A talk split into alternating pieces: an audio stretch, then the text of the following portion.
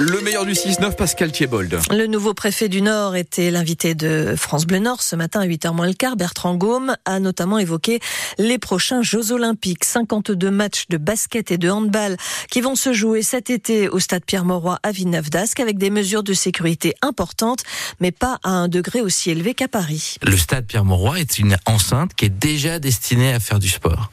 Ah, plus exactement produire des spectacles sportifs, culturels ou euh, sociaux. Et donc, il n'y aura pas de QR code dans le département du Nord. Les Lilloises et les Lillois, les gens de l'agglomération de la Melle pourront continuer d'aller faire leurs courses au centre commercial sans problème.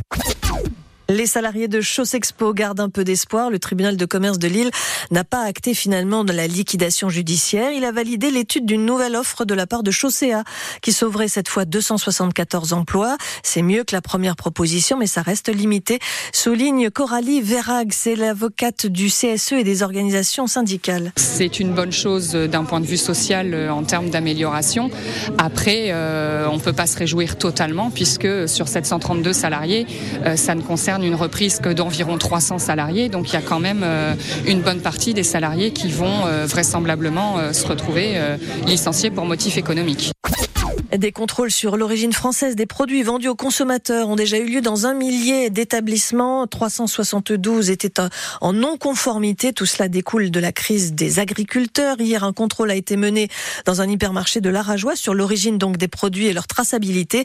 À la manœuvre, Patrice Noulet, un agent de la direction de la protection des populations du Pas-de-Calais. L'objectif, c'est en fait de s'assurer que les informations euh, passées pour le consommateur soient loyales et non trompeuses de France, voilà. Donc, euh, donc là sur l'étiquette il y a marqué origine France. Et vous regardez donc sur le paquet en lui-même si c'est bien marqué France aussi. Voilà, on vérifie l'indication de l'origine, euh, l'indication de la catégorie, le prix.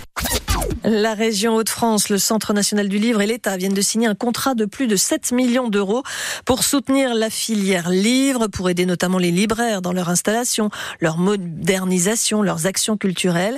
La filière qui est en souffrance, mais inéclaircie tout de même, explique Régine Achondo, qui est la présidente du Centre national du livre. C'est le passe culture destiné aux jeunes. On sait aussi que beaucoup de jeunes sont rentrés pour la première fois dans une librairie. On sait aussi qu'une fois que le libraire prend par la main, donne ses conseils, les jeunes reviennent. Et on sait désormais qu'ils n'achètent plus que des mangas. Le manga reste une part importante. Je crois qu'il est à peu près à 30% des achats de livres. Mais euh, beaucoup d'autres types de littérature se vendent. Des romans, des livres d'histoire et de la poésie pour les plus jeunes. Les basketteuses de Villeneuve d'Ascq ont craqué après le premier carton du match aller des quarts de finale de l'Euroleague.